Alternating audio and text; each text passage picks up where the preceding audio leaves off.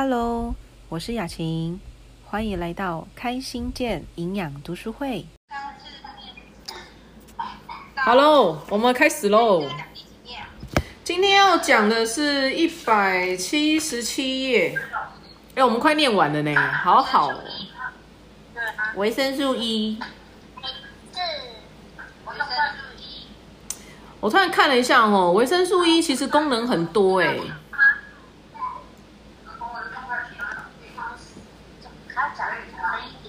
可以哦。你知道维生素 E 的功能啊？它其实就是减缓细胞受损的意思啦。所以其实听起来它其实也是抗氧化，但实际上它还有另外一个简单一点的名词，就是我们讲的减缓细胞受损。哦，这个就很清楚了，减缓细胞受损的意思。所以其实我们在上礼拜的时候，其实有开始讲到说，维生素 E 可以抗老化嘛。所以如果担心有什么老人斑呐、或者是更年期呀、或者是一些什么什么什么什么发炎呐、静脉曲张啊这样，今天会讲到静脉曲张啊。哦，其实它都是跟维生素 E 有关系，还有贫血也是跟维生素 E 有关系。小孩子刚出生会有那个鼻子上的那个黄疸呐、或者是小孩可能会有一些什么早产啦、夭折啦、畸形啊、脑部有问题啦、器官受损啦，哦，这些都是跟维生素 E 是有关系的。然后我刚刚稍微又上网查了一下，我发现最近也是呃大家都会去炒的一个话题，就叫做失智症，哦，阿兹海默症，应该有印象哦。原来阿兹海默症其实跟维生素 E 也是有关系耶，因为我们刚刚就讲了，维生素 E 它的功能其实就是延缓细胞受损，哦，减缓细胞受损。所以呢，它今天细胞不要受损，就是代表着它的那个失智症的部分啊，它可以让它的细胞不要受损。所以它其实维生素 E 对于我们的那个失智症其实帮助也非常的大哦。所以其实维生素 E 其实听起来它其实跟我们的 所有的身体是有相关的啦。你看，除了我们讲的早产儿啊，它连心血管啊，哦，什么高血压啦、糖尿病啊，哦，这些也是有关系的。动脉硬化啦，然后包含癌症啊，有一些或者是癌症之前会有另外一个前一个步骤就是息肉。所以各位，如果你们去呃体检的时候，如果有发现到一些什么什么肠子息肉啦、胃的息肉啦，还是什么一些胆的息肉啦，哦这一些的话，其实你就要想到的息肉的下一个恶化的情况就是肿瘤了，就是癌症了。所以如果你们去体检，什么东西？嗨，美金，身体有妈妈那你说的息肉，息肉啊，比如说我们会长一些你那个叫做那个吧，脂肪瘤吧？不是不是不是，就会哎它会另外长长一颗啊，长在哪里？身体的某任何地方都会长。比如说很多国家都会啊，会有息肉啊，本来就会有息肉啊。我的意思是说，你要看它的那个息肉的部位是长在什么地方，因为有时候我们去体检的时候啊，你会看到有一些身体的一些器官，比如说大肠会有息肉，然后你的胆也会有息肉，你的一些就是什么什么一些肝呐、或什么的，哦，就是一些器官的地方，它其实会有息肉啊。你讲的那个呢，它听起来比较像是淋巴瘤。因为你讲的是全身到处都会有一颗的那个东西，其实它听起来比较像是比较像是淋巴瘤啦。那其实也是要看它的息肉是长在什么地方，因为息肉的下一个的步骤就是癌症，它就是肿瘤了，恶性肿瘤了。所以如果你们去检查的时候有发现到说体检出来会有一些息肉的话，你们要去注意一下哦。所以有时候有一些医生会告诉你说，息肉看你要不要烧掉，或者是做一些治疗把它给处理掉，不然你继续放的话，吼，放久了之后它会变成是恶化的，恶化之后它可能就变得越来越严重。听得懂我意思哦？美金，你在医院呢，你是不是生病啊？是你生病吗？哦，好哦，了解了。你看起来好可爱哦，好年轻哦。谢谢哦。你这个头好适合你哦，好可爱哦。谢谢哦。嗯，好来吧，那我们来讲一百七十七页喽。很可爱啊。很可爱啊！你看，它还夹一个小夹子，好可爱哦。对啊，我刚才以为是谁的女儿嘞。他说：“嗯，这么年轻哦，嗯，这么年轻就愿意学营养，好有知识哦。”我刚想说，哇，怎么这么有 sense 啊？还知道照顾爸妈这样。哦哦，原来是你嫂子这样，还真看不出来。我看不出来，对啊，感觉惠美你比较像嫂子哎。我会被你打，好笑。好了，那我们开始喽，不闹了。嗯，来来来，吃的营养科学观哈，我们念的是这本书哈，我们已经快念完了嘞。它总共也才两百两百多页，两百八十几哦。我们已经念到了一百七十七哦，剩下一百页了这样。好哦，那因为美金是第一次来嘛，所以呢，我稍微让美金了解一下哈，学营养跟你现在做的那个我们所接触到的医学，它的差异性在哪里？我就大概讲解一下就好了。书本上其实也有介绍啊，这个是我一直重复不断的在强调的原因哦，因为医学有医学的功用啊，营养有营养的功用哦，在这个。二十五页的地方，吼，这个二十五页的地方，好，二十五页的地方呢，它在第一段就有讲到了，吼，过度依赖医生也是人们忽略营养的营营养的原因。例如，医生没有指导病人饮食，他们也就理所当然的忽略了营养。医生学的呢是医学，他们的专长是治病，而不是保健。近年来，已有越来越多的医生致力于推展营养的工作，成效斐然。然而，医药的目的在于维持重病者的生命，吼，这个就是医药的目的了，吼，维持生命。那我们呢？营养的目的呢，则是为了维持人体的健康。所以，两个的专业跟功能不太一样。维持人体的健康，并且预防疾病。时至今日呢，全美国的医学院还没有专门的营养课程。现在不一定了啦，因为这本书已经超过二十年了。哦，二二十年前写的，现在应该有了。而医生们呢，营养呃研究营养学的目的，只是为了发现并治疗营养不良所引起的疾病。所以，医生研究是为了要了解疾病，他们不是专科在营养的部分。例如坏血病，这。这类疾病非常罕见，营养学受到了严重的漠视的结果，所以病人期望药物能够取代良好的饮食功能，而这些错误的讯息会使他们承受不必要的痛苦。经常超量工作的医师们呢，必须不断的追求新知，了解抗生素、荷尔蒙、外科技术等的最新发展。治疗新的疾病，并研究疾病最新的疗法，确实是哦。所以有很多的医生，他需要写研究报告的，然后加上他们的临床经验，或者是呃开刀的经验，然后就要去去研究，然后就要去探讨有没有一个可以治疗疾病更好的方法，或者是他们的经验去统整起来，哪一种治疗方式可以让疾病恢复的几率会更高。好，所以就是医生他们在研究的事情，所以他们也很忙。书上又写到说，我与医生们共事已逾四十年，他们都是非常优秀的人才。有人可能会抱怨，那我的医生为什么不告诉我日常饮食的重要性？我觉得这句话并不公平。营养学不是医生的专长，就像营养学家不可能执行复杂的脑部手术一样。你有时间研究营养常识，而医生们没有时间。营养学呢未受到重视的另一个原因是基础科学与临床研究之间的断层，它是长达二三十年的。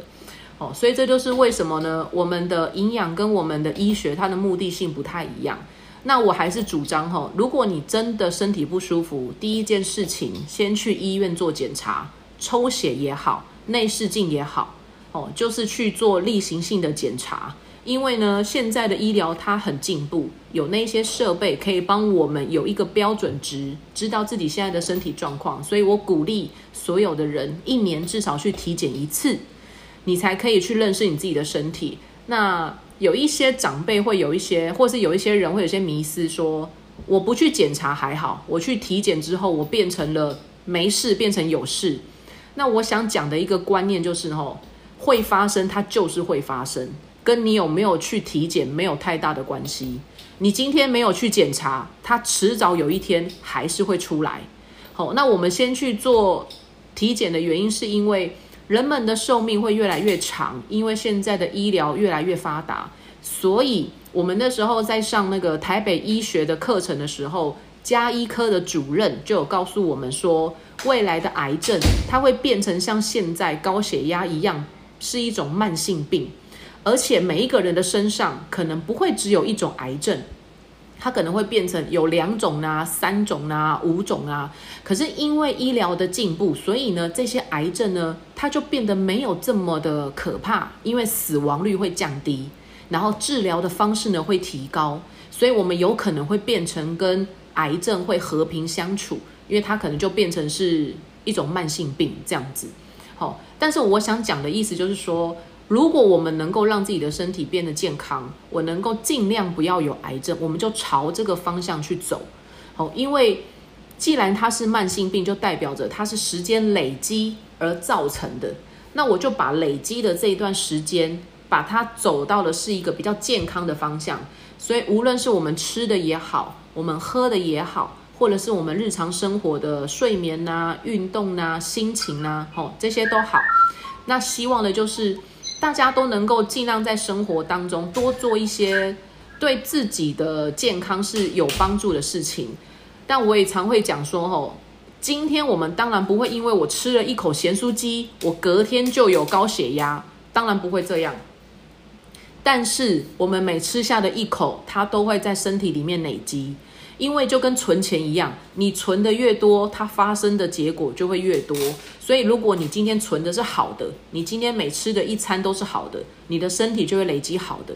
我们其实人会变胖，它也是累积出来的。如果今天你每天吃的东西累积到了七千七百大卡，你的身体的体重就会多一公斤。那我今天如果每天吃的热量越来越少，我累积了少了七千七百大卡。我也就少一公斤，这个都是科学研究出来，实际上最准确的数据。所以，我们每天吃的一口，才会说去观察你放到嘴巴之前，看一下你吃的是什么东西，好，去了解一下。这样子的话，你才会知道说，诶，为什么我的身体现在的状况是什么啊？我需要再多加强什么？好，所以呢，我们只是在补充一下，说明一下二十五页，好，医学跟我们营养学的差异在哪里？这样子，好，接下来我就要翻到一百七十七页喽。好，我们上个礼拜讲到的是维生素 E。那维生素 E 呢，其实它对我们人体的呃相关性非常的重要。因为我们的细胞，好圆圆一颗一颗的细胞，好它外面的那个细胞膜，其中有一个成分就是维生素 E，所以维生素 E 它跟我们身体所有的地方都是息息相关的。你只要有细胞，吼你的身体就是都是需要维生素 E 的。所以我刚刚就有跟大家讲了嘛，我稍微讲一下我查到的资料吼，我网络的文章上其实也蛮多的啦。他说维生素 E 如果缺乏啦，哦。就是你会看到了，我们上礼拜有念到的早产呐，或者是高血压啦、心脏病啊、糖尿病啊，或者是息肉啦、癌症呐，哦，什么胰脏癌啦、肺腺癌啦，哦，射护腺癌、口腔癌啦，哦，这些都是。然后还会有白内障啊、气喘啊、呼吸道感染啊、皮肤病啊，然后甚至会有所谓的就是更年期的症候群啊、老年痴呆啊。哦，海阿兹海默症，甚至还会严重一点，还会有所谓的癫痫。然后，呃，这个就是我们讲的维生素 E 的，它的功能性其实非常非常的多。那如果女女性如果在怀孕的过程当中，你的维生素 E 是缺乏的，那你就很容易孩子会有一些宝宝会有一些状况。那维生素 E 足不足够呢？看孩子出生有没有照黄疸灯就知道了。好。因为呢，黄疸就是它的红血球快速的破裂，才造成它的黄疸值变高。那维生素 E 是保护细胞，减少它的受损，所以它的细胞的破裂不会这么快。所以如果维生素 E 的含量是够高的话，宝宝通常不太需要照黄疸灯，吼，就不用太担心他身体的状况。这是我们上礼拜讲的。我今天想要补充一点新的东西，就是吼，那维生素 E 我们一天大概需要摄取多少呢？每天的建议吼，因为文章上其实你去查有点 就是参差不齐啦，吼，资讯有点不太统一。那我讲保守一点，通常每天维生素 E 要建议的含量大概是十到二十毫克，吼，大概就是十五到三十 IU。那一毫克相当于就是一点五的 IU，所以各位如果你们之后有看到一些维生素 E 的一些瓶瓶罐罐。或者是他在写的一些单位啊，你就把那个这个是维生素 E 哦，不是每一个维克跟 IU 它的比例都一样。我的意思就是说，今天维生素 E 它的一毫克等于一点五 IU，那如果是维生素 D 哦，就是 A B C D 的 D 呢，它的一毫克就不是等于一点五 IU 喽，它的一毫克可能就等于的就是四百 IU 哦。哦，所以我的意思是说，每一个维他命它的维克跟它的 IU，哦，单位是不一样的。所以我们现在讲的就是，呃，维生素 E 每天我们需要摄取的大概是十到二十毫克。那平常我们在吃的东西里面当中，任何的食物基本上它都有维生素 E。然后维生素 E 呢是需要油脂，哦，它是脂溶性的。有油脂才可以吸收，所以呢，你如果是吃到一些就是脂溶性的一些呃食物的话，基本上它都会有维生素 E。但如果它经过烹调，很容易因为过热，然后它的氧化抗氧化的功能就消失了哦，因为它就被烧光了嘛哦，就是温度太高了这样。那我讲一下我们在吃的 Double X，就是综合营养片。综合营养片里面呢，它的那三颗我们称为一组。哦，就是维生素、矿物质跟植物浓缩素嘛，这三颗。那这三颗一组里面当中呢，它的维生素 E 就有四十 IU，已经超过我们卫福部公告出来每天需要摄取的十呃那个三十 IU 了。好，所以其实我们的 Double X 啊，它真的是非常符合我们台湾人身体所需要的营养成分。这样子，所以我也会建议身边的朋友哈，就是如果你不喜欢这么多瓶瓶罐罐，但你又希望能够照顾到身体，最简单的方式去吃 Double X，好，因为 Double X 就是蔬菜跟水果，那所有的比例跟人体可以吸收的成分呢，Double X 都有帮我们配好了。那每个国家每个人的饮食习惯不一样，所以那时候我们去美国啊，美国的 Double X 的形状就跟我们台湾长得不一样。然后我们去日本，日本人喜欢吃鱼，所以他们的那种就是吃鱼的习惯也是非常的盛行。那他们的 Double X 的含量也跟我们台湾人不一样。哦，这就是我佩服，就是纽崔莱的设计啦。它是针对各个不同国家，然后去做那个配方的比例调整。所以我才会建议说，哦，如果想要照顾身体的话，先以 Double Double X 为主，这样子好。那我们有没有单独一瓶是维生素 E 呢？有，那一瓶叫做欧芹西 E。那它里面的一颗呢，就是我们一天呃最多上限所摄取到的那个 IU 的量，就是一颗等于四百 IU。哦，我刚刚有去研究了一下，所以其实呃。安利公司它的纽崔莱在设计这些呃营养成分的含量的时候，其实它都有经过很仔细的研究，然后呢，跟针对每个人的吸收的比例跟状况，所以我才会说，就是很安全的地方就在这里吼，这样，所以提供给大家参考。好，那我接下来就是要继续念我们的维生素 E 跟我们的身体哪些症状是有相关联的哈，所以是在一百七十七页，配音姐可以念吗？维生素 E 与静脉曲张，你有看到吗？有。好，对，就那一段。维动物缺乏维生素 E 时，血液会凝固；缺乏其他营养素则不会有这种情形。因为维生素 E 不足时，细胞会分裂，所以当血管被割断或是破裂时，血液会凝结，防止大量出血。因此，缺乏维生素 E 时，血管的细胞破裂时，导致血液凝结，经常会形成静脉曲张。最近我和一位年年轻而活跃的网球女选手交谈，她在怀孕期间形成大量难看的静脉曲张，医生认为她不能再打网球。在怀孕第七个月时，一个弹珠大小紫色的血块使她整条腿发炎，并且持续疼痛。医生让她卧床休息，并且建议她以果腹生产。这时，她开始在每餐饭后服用三百单位的维生素 E。因为腿部发炎，她还每天服用六次一千毫克的维生素 C。这位女士及她的母亲都说，在这样的治疗后，除了血块消除，所有的静脉曲张也都消失了。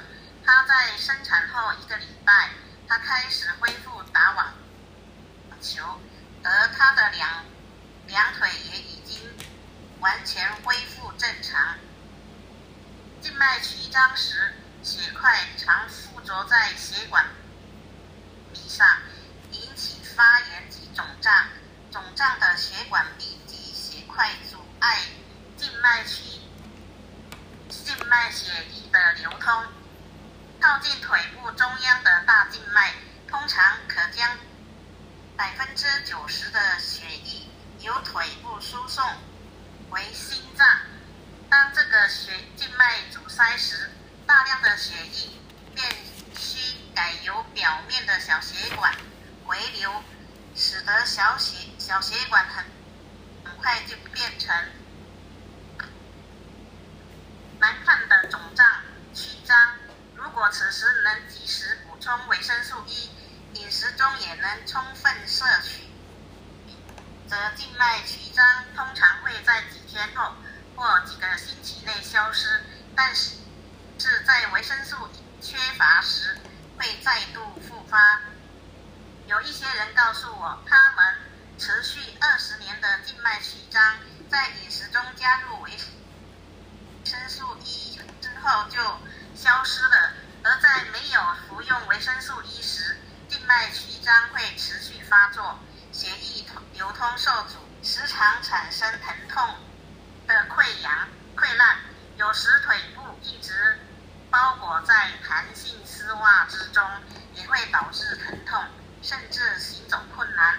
附着血管壁的血块会使整条静脉发炎、疼痛，并且泛红，称为静脉炎。以兔子及狗做实验，维缺乏维生素 E 时，也会产生静脉炎。服用维生素 E 之后，会形成许多鼻阻堵塞的旧血管平行的新血管，使血液再度畅通，血块很快溶解，发发炎也消失了。临床实验中，三百二十七个静脉曲张患者每个每天服用三百到六百单位的维生素 E 后，血块溶解，疼痛解除，效果相当满意且戏剧化。因为在开始服用的第十二个的十二个小时以内就能有所改善，甚至有些患者在四天之内就完全复原。在一项试验中，将血将色素注入射到静脉曲张或静脉炎的患病患血管中，再照 X 光，也显示血块已经消失，血液循常，血液循环恢复正常。因为手术之后会常引引发静脉炎，在一项研究中一百名病患在动手术之前服用两百单位的维生素手术后出现少量的血块，但是没有患静脉炎。数目相当的手术病患没有服用维生素 E，手术后其中五个人患静脉炎，三十个人出现血块，两个人罹患肺栓栓塞。及血块使肺部阻塞。好，谢谢配音姐可以可以你到这里就好了来信。说配音姐，OK OK，谢谢谢谢谢谢谢谢。活不成了。到这里就好她只有46到这里就好岁但他患了配音姐 OK 吗 OK 哈全，身都出现凝结的血块。从去年春天开始，他的肺部发现血块，现在他的身体肿得 是你的延迟对不对？好，好，谢谢配音姐哦。她从呃一百七十七页，然后我们念到了一百七十八页这样子哦。这一篇其实主要讲的就是那个静脉曲张。那它里面有提到一个网球的女选手哈，她说她的那个怀孕期间有大量出现静脉曲张，各位那个叫做妊娠纹，应该有印象哈。好，所以有些人其实他对于妊娠纹有点困扰，而且妊娠纹是呃很难处理的一个一个现象哈。那她为什么会有妊娠纹？就是因为女性在怀孕的过程当中呢，她的肚皮或是她的大腿，她的皮肤弹性没有这么的好，所以呢，当她在宝宝胎儿在肚子里面快速成长的时候呢，他的皮肤就快速的拉扯，一拉扯之后呢，它就会有点太紧绷了，所以这时候他的皮肤就会出现妊娠纹，就会有那个皱褶出现，这样子吼。那这个其实就是皮肤的弹性是不够的。那维生素 E 的重要性就在于是它可以让我们的皮肤是有弹性的，然后呢增加那个细胞的弹力。所以为什么他有些人就会说，如果你有妊娠纹的话，你就去擦一些维生素 E 的一些什么油水，哦，维生素 E 油，哦，类似这样的意思。因为呢，就是要去补充所谓的胶原蛋白，然后让我们的那个身体的皮肤它是弹性的。好，那我们人体其实很奇妙哦，你会发现呢、有一些我们的皮肤它的构造呢是正方形的，好，就是垂直的这样子的这样的层叠，好，垂直的层叠。可是呢，在我们的某一些器官或是我们的某一些皮肤呢，我们的皮肤构造它就不是它就不是垂直的重叠，它是有点像菱形这样子侧边的重叠。那它这样侧边的重叠的用意是为了什么呢？它就是可以做延伸拉长的，好，有点类似像我们的就是呃橡皮筋那样的概念。它可以，因为它是有点斜斜角度的，好，大概就是像菱形一样这样侧着的，所以呢，它是可以往外延伸，然后再再弹回去的。有这个是有哪一些地方呢？比如说我们女生的子宫，好，所以我们女生的子宫为什么可以撑得起一个宝宝的大小，肚子可以这么的凸出来，我们可以装得下这个宝宝，就是因为我们的子宫，它它就是那种斜角菱形的皮肤的这样子的构造。那还有什么地方呢？我们的肚皮，我们的肚子，我们的肚子也是可以的，好、它也是就是会撑得起这样。那你就说，哎，可是为什么我的肚子是菱形，它是网状型的这样子斜格的，它还会有妊娠纹？对，因为你的宝宝大到你的皮肤来不及去适应，然后大的太快了，它缩不回来，所以它就有出现那个拉扯的那个痕迹，就会有这样的一个状况。哦，那还有什么地方呢？女性的阴道口，好，所以为什么我们的那个自然生产，女生可以把一个大概十公分宝宝的头围哦这么大，然后可以从女生的那个阴道口出来，因为我们女生的那个阴道口的皮肤，它也是网状菱格型的，它可以拉扯，然后再回去。哦，这就是我们女生她跟那个就是人类的一些很奇妙的构造啦。这样，那会不会有回不去的时候？会有，回不去了。哦，那就是因为皮肤缺乏弹性哦，所以撑开之后，你要让它缩回去哦。你需要有足够的材料，或是要有那个力气，可以把它拉回来。哦，所以我们才会说，就是为什么要吃维生素 E，为什么要吃那个蛋白素，哦蛋白质。所以我那时候跟大家讲过嘛，我们女孩子呃为什么要喝麻油鸡？好，生产完之后要喝麻油鸡，要补身体，最主要是因为麻油里面的维生素 E。那维生素 E 它就是帮助我们的子宫做收缩，所以排那个恶露，跟我们的月经是一样的啦，就是把脏血排出去。然后呢，那如果你的子宫它是恢复它的那个弹力是够的，它就可以恢复原来的大小。可是如果你的弹力不够的话，吼，那个生产完啊，肚子是回不去的，因为已经松掉了。它撑开之后呢，它就撑在那里了，好，它就回不到原来的小小颗了，吼，这样子哦。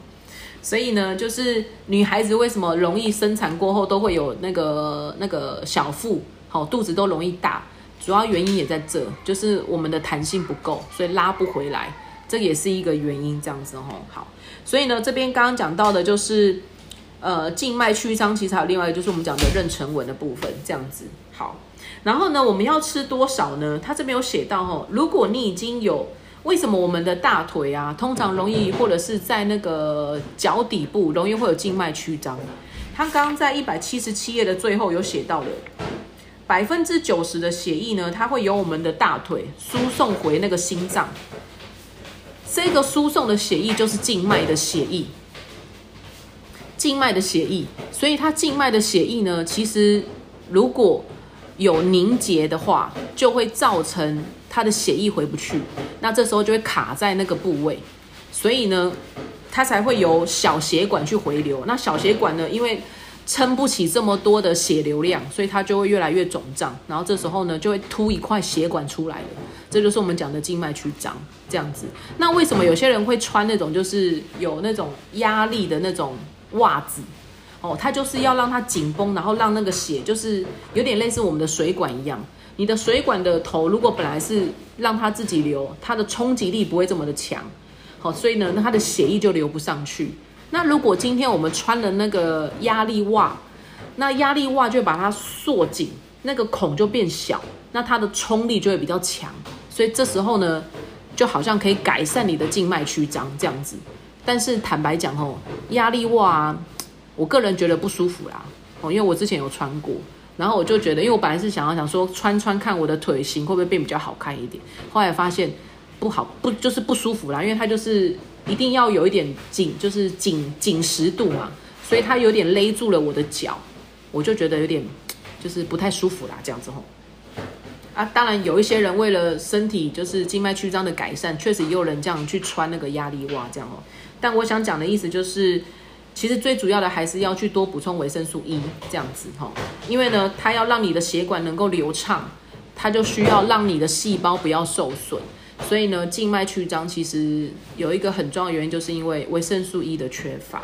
这样，那我们要吃多少才够呢？一百七十八页有写到了，一二三，第三段，他写说每天服用三百到六百的维生素 E。那我刚刚有跟各位分享吼，所谓的维生素 E 啊，它的单位是怎么换算的？一毫克维生素 E 哦，其他的维生素就不一样喽，其他的维生素单位。的比例不太一样哦，维生素 E 的一毫克等于一点四九 IU，大概一比一点五的意思就对了吼，一毫克大概等于一点五 IU。那我们卫福部公告出来，每天建议摄取的量是十到二十毫克，就相当于十五到三十 IU 这样的意思。那我们的 Double X 呢？你吃一组 Double X 里面就有四十 IU 了，已经超过卫福部公告出来的三十 IU 了，所以其实是够的。那如果你今天是一个很需要维生素 E 去帮你做加强的人呢？比如说癌症的人，或者是呃久站的人，或者是有静脉曲张的人，好，或者是你今天在怀孕，好，那你有这种就是特殊需求的人呢，你就可以另外补充。以纽崔莱来讲的话，那个叫做欧芹西医。欧芹西医里面呢，它的一颗的维生素 E 的含量是四百单位，就是四百 IU。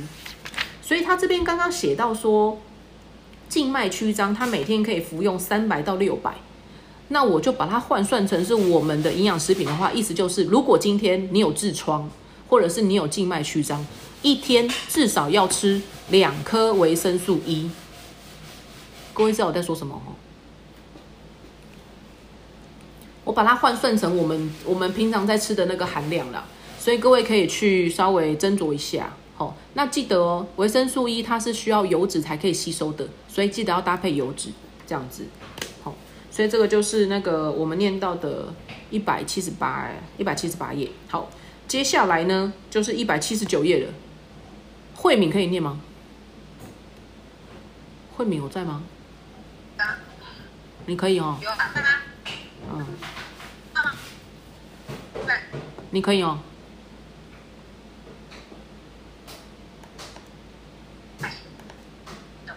可是你的网络好像不太好哎，会断断续续的。你听得到我的声音吗？你听得到哦？好啊，啊，你念念看好不好？最近我收到一封来信，到一金属跟接孔成直，OK，这样可以吗？是只有我听到它断断续续的，还是你们听到也是断断续续啊？你们也是这样吗？还是只有我也是断断续续。也是断断续续的哦？对，慧敏的收讯可能不太好，还是雅文？雅文有在吗？有，哦，雅文可以念吗？可以好啊，那一七九好不好？因为最近我收到一封来信说，我的姐姐恐怕活不成了。她只有四十六岁，但是她患患了静脉炎，全身都出现凝结的血块。从去年春天开始，她的肺部发现血块，现在她的身体肿得越来越厉害，两腿肿得非常可怕。你能帮帮忙吗？幸运的是，我们用高蛋白的饮食，加上充足的维生素 C、E 及泛酸，使他的病情减缓减轻许多。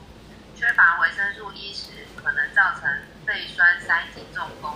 对于中风的人的人所做的血液分析发现，百分之八十都严重缺乏维生素 E。在中风之后，即使经过一段长时间才服用维生素 E，也能有显著的改善。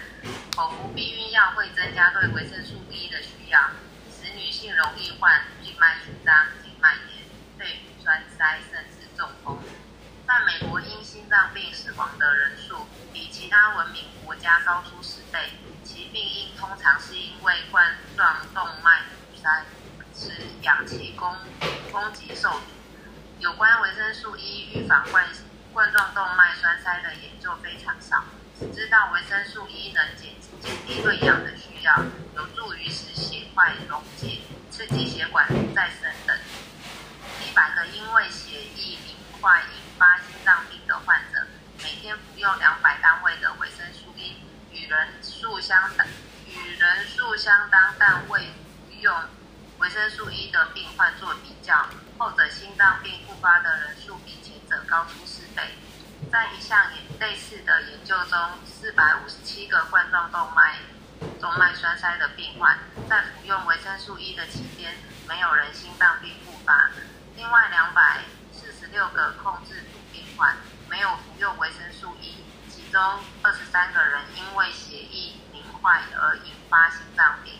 这群劫后余生的心脏病呃病患者，血液中维生素 E 的含量持续偏低，心电图也不规则。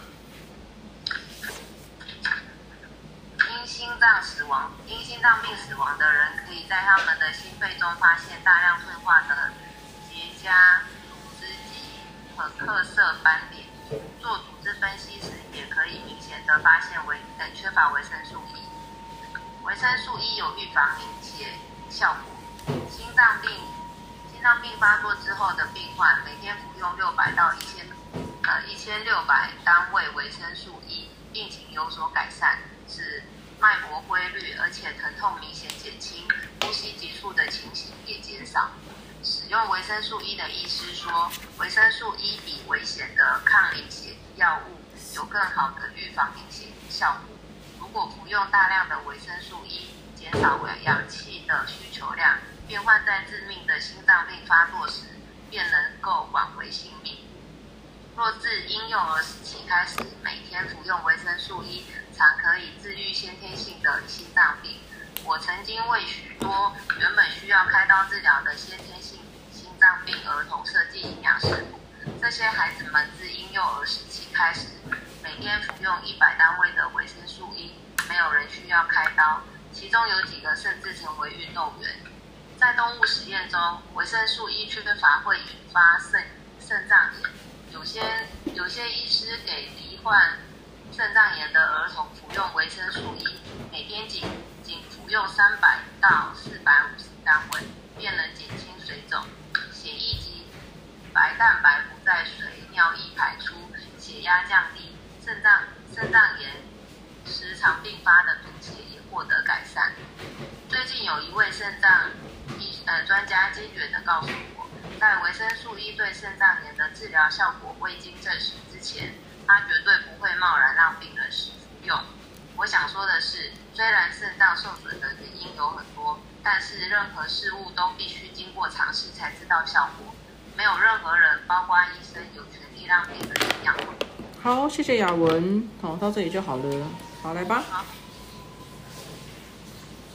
他前面其实有讲到说，就是这一页哦，一百七十九，它最主要讲到的就是中风啊、肺栓塞呀，哦，然后它跟我们的那个冠状动脉阻塞啦，或者是那种呃因血管阻塞而造成的腿部疼痛，或者是高血压、糖尿病、哦息肉、肺癌、射物腺癌、口腔癌，哦，包含像我们刚前面讲的失智症，其实这一些都跟维生素 E 是有关的。哦，那他这边其实就举到了，就是中风跟肺栓塞，主要是因为血液的凝结，所以听起来其实维生素 E 呢，它跟我们的鱼油的功能其实有点相似，因为它们都是所谓的抗氧化，然后它可以就是预防血液在我们的血管当中凝结这样的一个状况，或者是随意的结痂组织，好，就是。呃，在我们的血管有破洞的地方，然后而形成一个结痂，然后造成了我们的血管阻塞。那维生素 E 就可以预防那个结痂组织，然后也可以预防血液凝结这样子。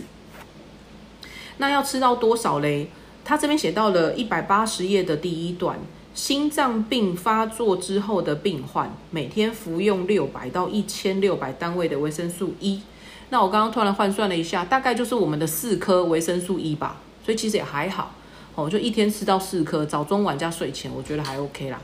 然后呢，跟心脏病有关的人，其实他的维生素 E 其实也要加强，因为它也算是保护他的心血管的血管，哦，心脏病那一边的血管。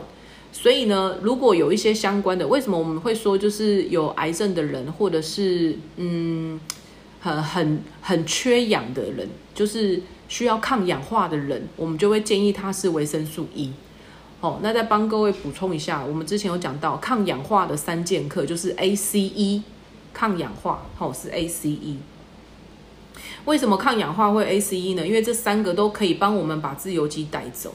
所以，如果他今天他的那个是身体的氧化速度太快的时候啊，其实他很需要做到抗氧化。所以 ACE 同时也可以抗老化，只要没有过度的氧化，它就不会老化。哦，所以呢，它也可以帮我们维持年轻。我的意思是这样。好，那维生素 E 呢，在第一百八十页的第三段，维生素 E 缺乏会引起肾脏炎。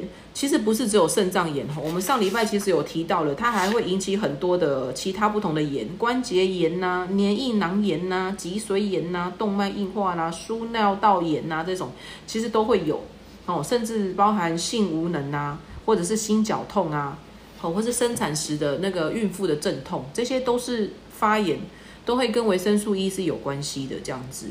那要怎么样？如果今天他想要去改善这些发炎的呢？他就在下一行就写到了，每天要服用三百到四百五十单位的 IU，它也可以减轻我们的水肿。那水肿其实也代表的就是你的血液不流畅，代谢不好。所以它增加维生素 E 呢，它就可以让它的血液不要凝结，然后呢，它就会是呃血液是比较流通的，比较畅通的，不会阻塞在某一个地方。哦，其实就跟我们刚刚讲的静脉曲张是有点像的这样子哈。所以，呃每天要吃三百到四百五十五五十单位，所以我觉得维生素 E 突然发现哦，就是呃你要额外再去多补充一颗维生素 E，其实它可以改善我们身体很多的症状。那如果今天我刚有提到嘛，如果你有痔疮，每天吃两颗维生素 E，我刚刚讲到，所以呢，如果你的维维生素 E 补充的量是足够的话，其实你的血管啊，你的心呃心脏的疾病啊，或者是你的一些就是那个失智的部分呐，其实它都会大大的减缓。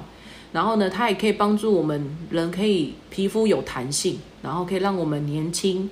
然后会帮助我们，也会有让让我们远离癌症因为它帮助我们把自由基给带走了哦，减缓我们细胞的受损，这是维生素 E 的功能，因为它就是我们细胞成分的其中一个。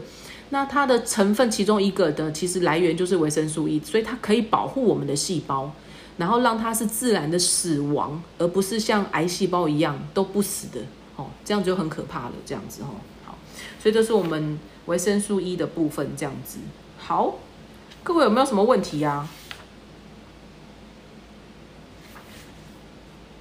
下礼拜会讲到的是关于维生素 E 可以帮助我们的肝脏做解毒，还有最近常会遇到的就是甲状腺，然后跟下礼拜还会讲到就是青春痘啦，或者是癌症啊这些哈，这样子。那我这两天其实有遇到我的嫂子，她有问到我说哈，就是。我们的旁边这边，哦，就是大概在我们的那个耳后的下面这边，脖子这里，因为刚好就是照顾我妈的那个外佣，她这边就是有点肿肿的，然后我嫂子就拍她的脖子给我看，大概在这个区块吧，耳耳朵的下面，哦，所以是脖子的上面一点点就对，大概在我们的下巴旁边就对。她都问我说，这个是不是淋巴淋巴瘤，就是那个肿瘤的部分就对了，这样子。淋巴炎，然后我就跟他讲，因为我上礼拜就是担心，因为我妈去检查的时候，发现我妈好像有甲状腺，不知道亢进还是低消，有点忘记了。所以那时候医生有在上一次去检查的时候，医生有多开了一个就是调节甲状腺的部分给我妈。那那是因为抽血报告出来有发现我妈的甲状腺的指数有点异常，所以呢那时候就出来了。然后我就去看了一下我妈的脖子，我就发现嗯其实也还好。因为中间这一条呢，喉道是我们讲的就是扁条线嘛，扁条线再往外扩一点，这两边呢，大概就是比较偏下面一点，这是我们讲的甲状腺。那我嫂子拍给我的呢，它是在比较偏脖子的上面，在耳朵的下面这边，好，它这边就有点肿肿的。然后我们家的那个外用就说压下去会痛，所以呢，我就告诉我的嫂子说，你先带她去看加医科，我就去找了一下我们家附近的加医科。我说你今天去看加医科，然后看看那个部位是什么东西，因为也有可能是甲状腺或者是淋巴吧。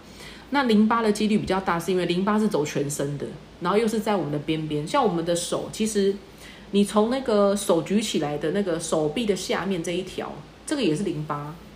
好，然后一直延伸，这样顺着我们的那个侧边的肋骨下去，到我们的大腿外侧这样子出来，它这边全部都是我们的淋巴。哦，所以如果各位你们之前有学过一个，就是我们讲的就是敲胆经，就是去敲大腿的外侧，其实它有一部分也是在敲我们的淋巴啦，就是让你的淋巴能够畅通。那淋巴是干嘛的呢？淋巴其实就是我们讲的免疫系统，哦，它里面有很多的白血球，所以呢，淋巴是在保护我们，增强我们的免疫力。后来我嫂子就带着我的那个我们家的那个外佣去看的时候，加医科的医生就说，哦，这个就是淋巴炎，它的那个发炎的淋巴这边发炎的。如果他吃药，所以他就开了一些消炎药给他。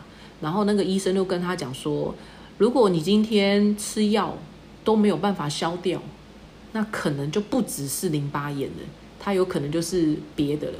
其实我这样说完观察一下哈，我们家的那个外佣啊，他其实免疫力不太好，因为他其实也蛮常感冒的。好，就是免疫力不足啦，吼，所以所以才会有时候就是很容易会有一些抵抗力不足，然后防御力不足的时候，他就会身体有很容易生病啊，感冒啊这样子哦。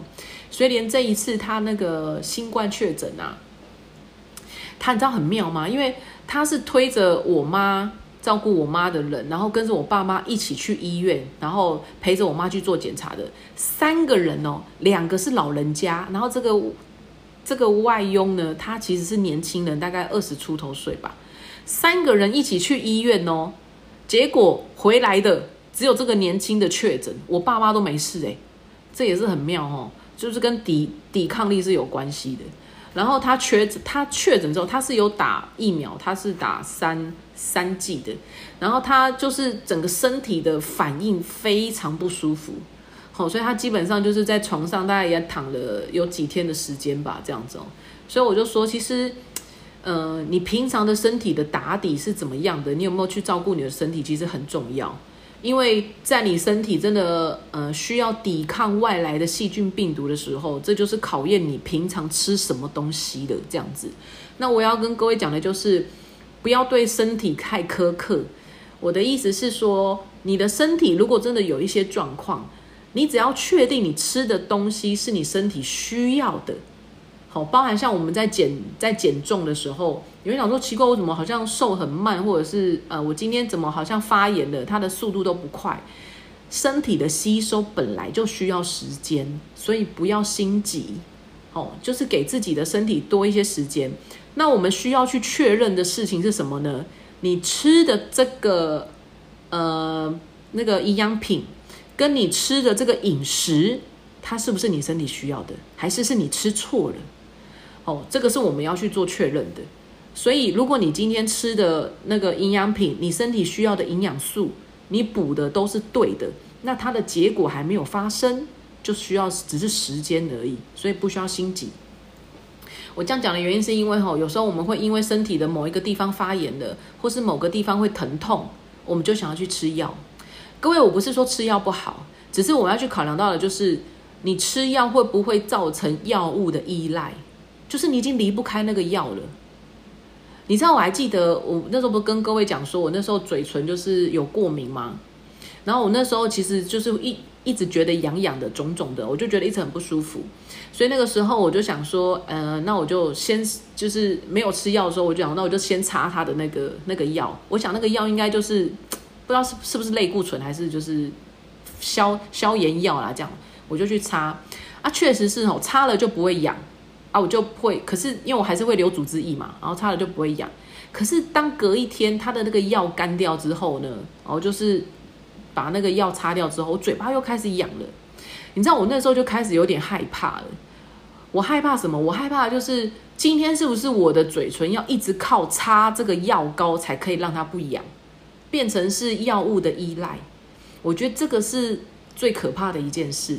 所以后来我才开始变成，就是每天都吃五颗 C 啊，五颗鱼油啊，就是要把我的发炎的那种敏感指数给降低。然后额外的是，我就去观察是不是我的免疫力下降了。不过还好，我在照顾我们家两个小朋友的那个确诊的时候，我并没有那个被传染，感觉我的免疫力还蛮强的哦，这样子。所以我那时候就想说，应该是因为我的身体其实有一点。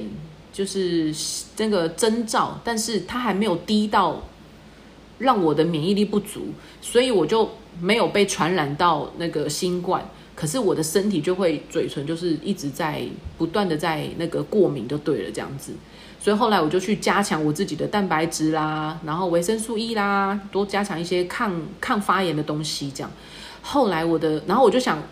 我试试看，就不要就不要再擦药，我就尽量的擦了，就是我们的乳液啦，或者是多擦一些，就是我们的那个按摩霜啊，这样后就是比较天然的东西，因为我不想要造成就是那个依赖性药物的依赖性，所以我觉得吃药跟擦药不是说不好，是它可以短暂的帮助你消除你的症状，但你同时也要记得把你身体欠缺的营养素快点补回去。不然的话，你会发现你用你要需要那个药物的的那个剂量会越来越重，所以我们才说吃药的人啊，比较少看到他的药的颗数颗粒是减少的，比较常看到都是它的颗粒是越来越多的。哦，因为都身体都是都造成的那个药物的依赖。那有人问过我说，吼，如果我在吃维他命，会不会让我的身体也依赖维他命？我想讲的就是。维他命不是药，药才会让你的身体没有办法工作，因为偷懒，所以而造成药物的依赖。那你就必须一直吃药。营养素它跟食物一样，我给你材料，让你的身体的器官去工作。那你说你今天如果没有再补充维他命的话，你的身体会不会罢工？看你吃什么食物。如果今天你想要用你平常吃的原型食物，哦，日常生活当中你想要假设我今天要吃七份蛋白质，你可以每天都吃到七份蛋白质，鱼肉豆蛋奶，你每天都可以这样子配，可以吃到七份。你当然不需要额外补充，哦，因为代表着你的身体有足够的材料去供应你每天的需要量。但是如果你今天吃不到七份，那就斟酌稍微补充一下吧，不需要这么的紧哦，因为身体的它很简单，你给它什么，它就做什么，它就能够干什么，哦，所以呢，就是去观察我们身体的需要量啊，这样子哦。那如果是要减重的人呢，那个蛋白质的需求量就要再更高了。如果身体有一些特殊状况，比如说有一些呃生病的啦、发炎的啦，或者是呃青春期或者是怀孕的，好。或者是有一些慢性病的，你可能蛋白质的量就还要再拉高。好，这个是题外话哈，就是稍微跟各位讲一下，因为我们最近其实也开始在做减重的，然后我就会去算，诶，那我一天其实我需要的蛋白质的量大概我就要变成从一比一变成一点二，或者是一点呃一比一点五这样子，一点二倍或是一点五倍啦，这样这样子的话，我才有办法去把我身体想要最难代谢掉的脂肪能够代谢的掉。这样好，所以有几个伙伴有跟我们一起在做哦，这样。但是我要讲的就是，减肥是所有身体里面啊最慢最慢的，哦，因为它最黏，然后也最难消除。那第一个会先改善的就是你身体的所有症状。那减重呢是最后一道，为什么？因为它是最没有生命危害的，所以一定会先去做身体的修复，最后呢多余的蛋白质才会拿来做。消除脂肪的这个动作，所以呢，为什么蛋白质量要增加？原因也在这。为什么需要时间呢？也是因为先把身体顾好了，你自然而然代谢变好了，营养足够了，你一定会瘦。哦，就是需要时间啊。我的意思是这样。好，有问题吗？没有问题，我们要下课喽。OK 哈。好，那我们今天就念到了一百八十页喽。下个礼拜我们再继续吧。好，好，各位周末愉快，晚安。让我们互道一声晚安。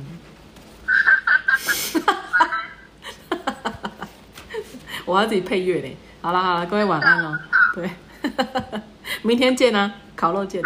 嗯，拜拜。见，拜拜，谢谢老师。嗯，拜拜。谢谢老师，谢谢老师，拜拜，拜拜，希望今天的内容让正在收听的你可以获得更多的健康知识。如果你喜欢这类的生活健康资讯，欢迎按下订阅、点赞与分享。雅琴的开心健生活营养，我们下次见喽，拜拜。